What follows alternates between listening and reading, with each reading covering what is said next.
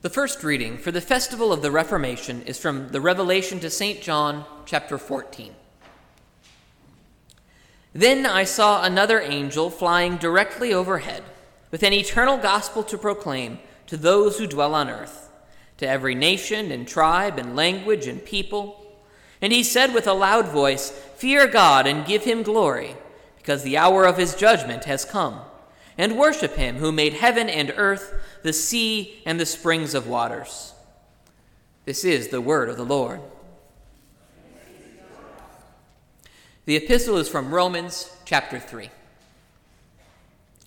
Now we know that whatever the law says, it speaks to those who are under the law, so that every mouth may be stopped, and the whole world may be held accountable to God. For by works of the law, no human being will be justified in his sight since through the law comes knowledge of sin.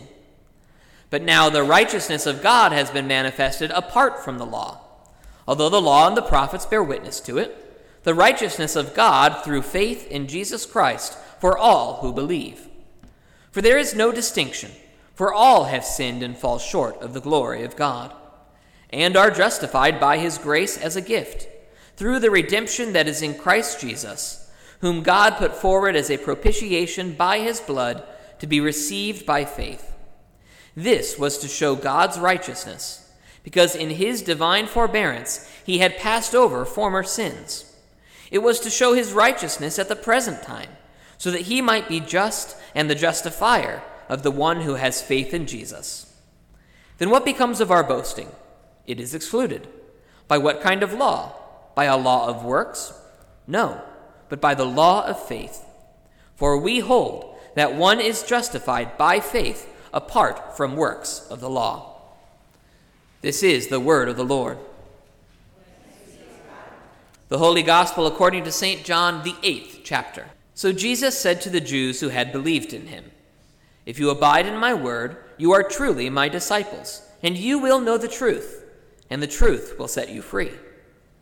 They answered him, we are offspring of Abraham and have never been enslaved to anyone.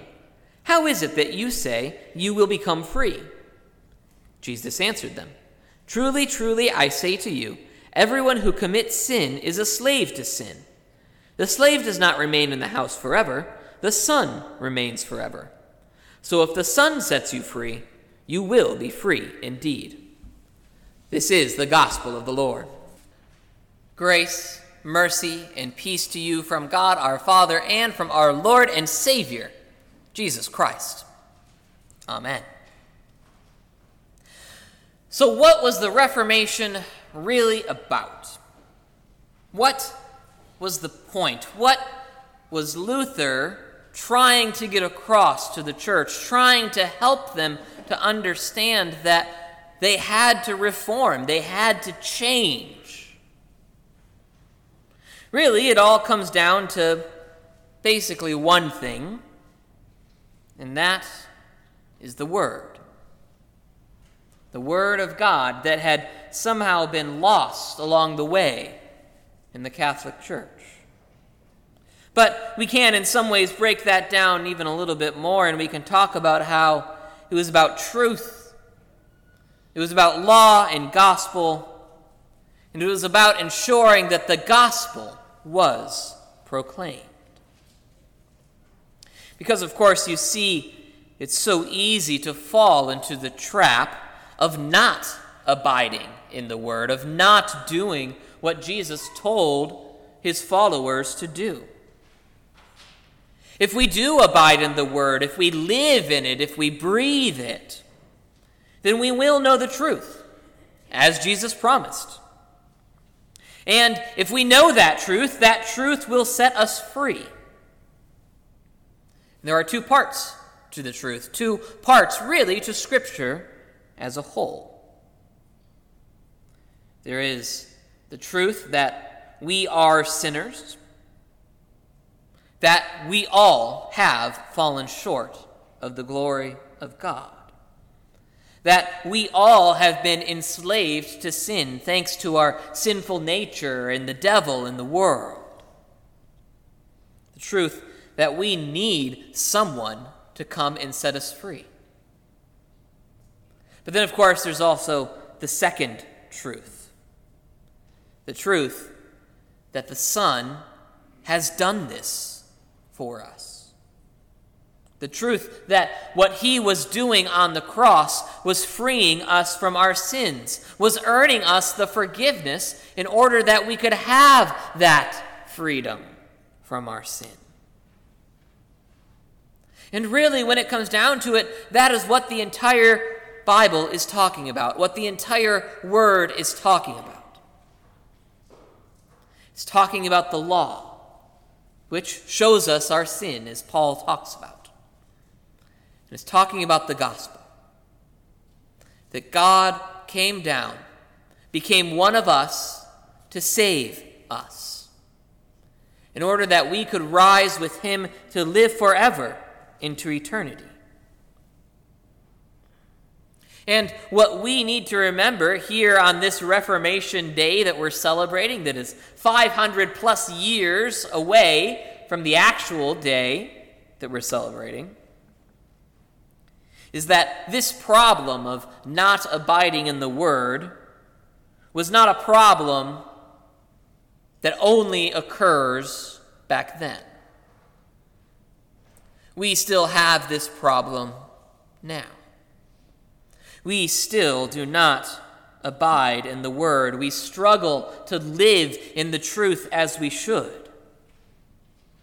Just think of how much time we spend on all of the other things in our lives, whether you want to talk about sports or video games or any entertainment, even just listening to music.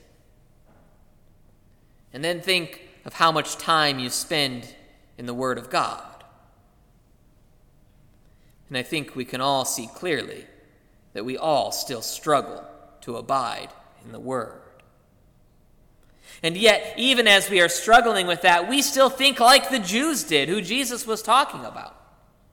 We think and we imagine that, oh, we've never been enslaved to sin. And for many of us who were baptized in the church, we probably do in some ways feel that way. And make no mistake, it is a blessing. But don't let that blessing obscure the truth that we are still sinners. And if we allow it, we will fall into the trap of being enslaved to sin yet again. We all know this to be true. We all can look in our own lives and see those spots that we really don't want anybody else to know about. Which is why, then, we need to have the word preached to us again and again and again. We need to be reminded of the truth that we can be enslaved to sin, that we do still have a sinful nature, that we do still mess up. Sometimes we even still do the wrong thing, even though we know it's the wrong thing. Because only by knowing that truth, the first truth of the Word, the truth of the law, can we truly hear the truth of the gospel. We often still seek our own justification through works, through trying to do things to make up for our mistakes, trying to earn our way into heaven. But we don't need to do that. Someone has already earned our way into heaven.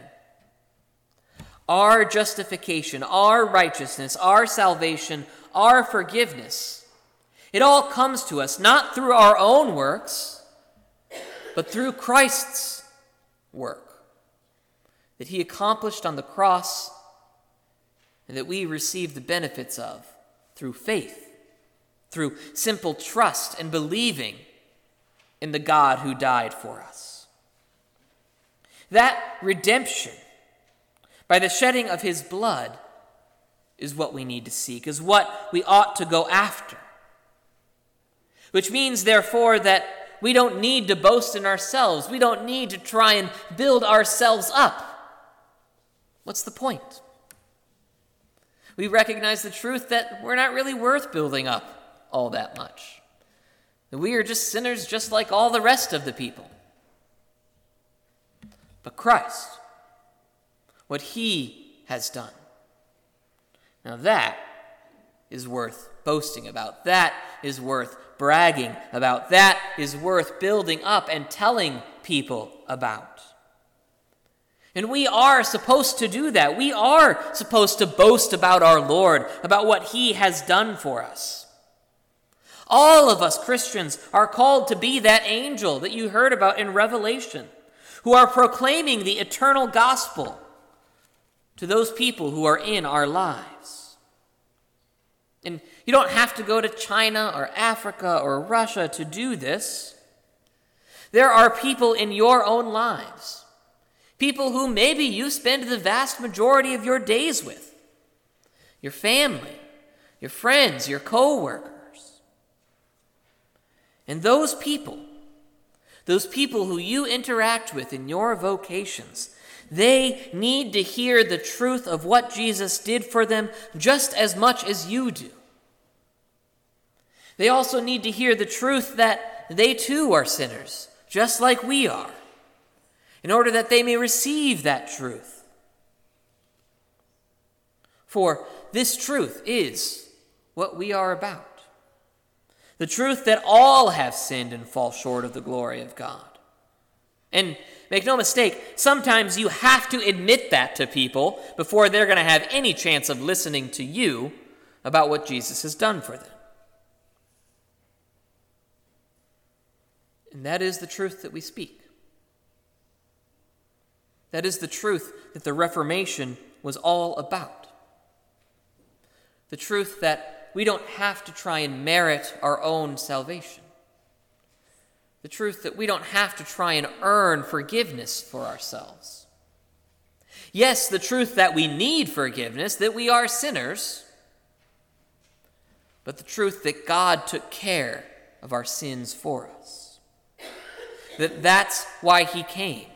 That that's why he died. That that's what the church is supposed to be about.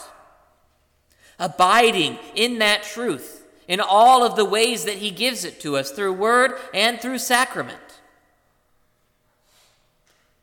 And through this proclamation, this proclamation of the church, and remember, the church is you, not the building. The Lord can use your proclamation to bring people into the truth of the word, to bring the people that you care about where they may stand with you on that last hour of judgment. When Jesus comes and looks at you and judges you, and he will find you innocent because you have been washed clean in his blood. That those who you proclaim to may be standing there with you, side by side, that they too might be found innocent that they too might be found as having abided in the truth and therefore trusting in the truth. That they too may join us in the eternal gathering of the saints, that they too may live eternally with their Lord and Savior, who loved them so much that they would die for them, and who is sending you to them. Now may the peace which passes all understanding guard your hearts and your minds in Christ Jesus. Amen.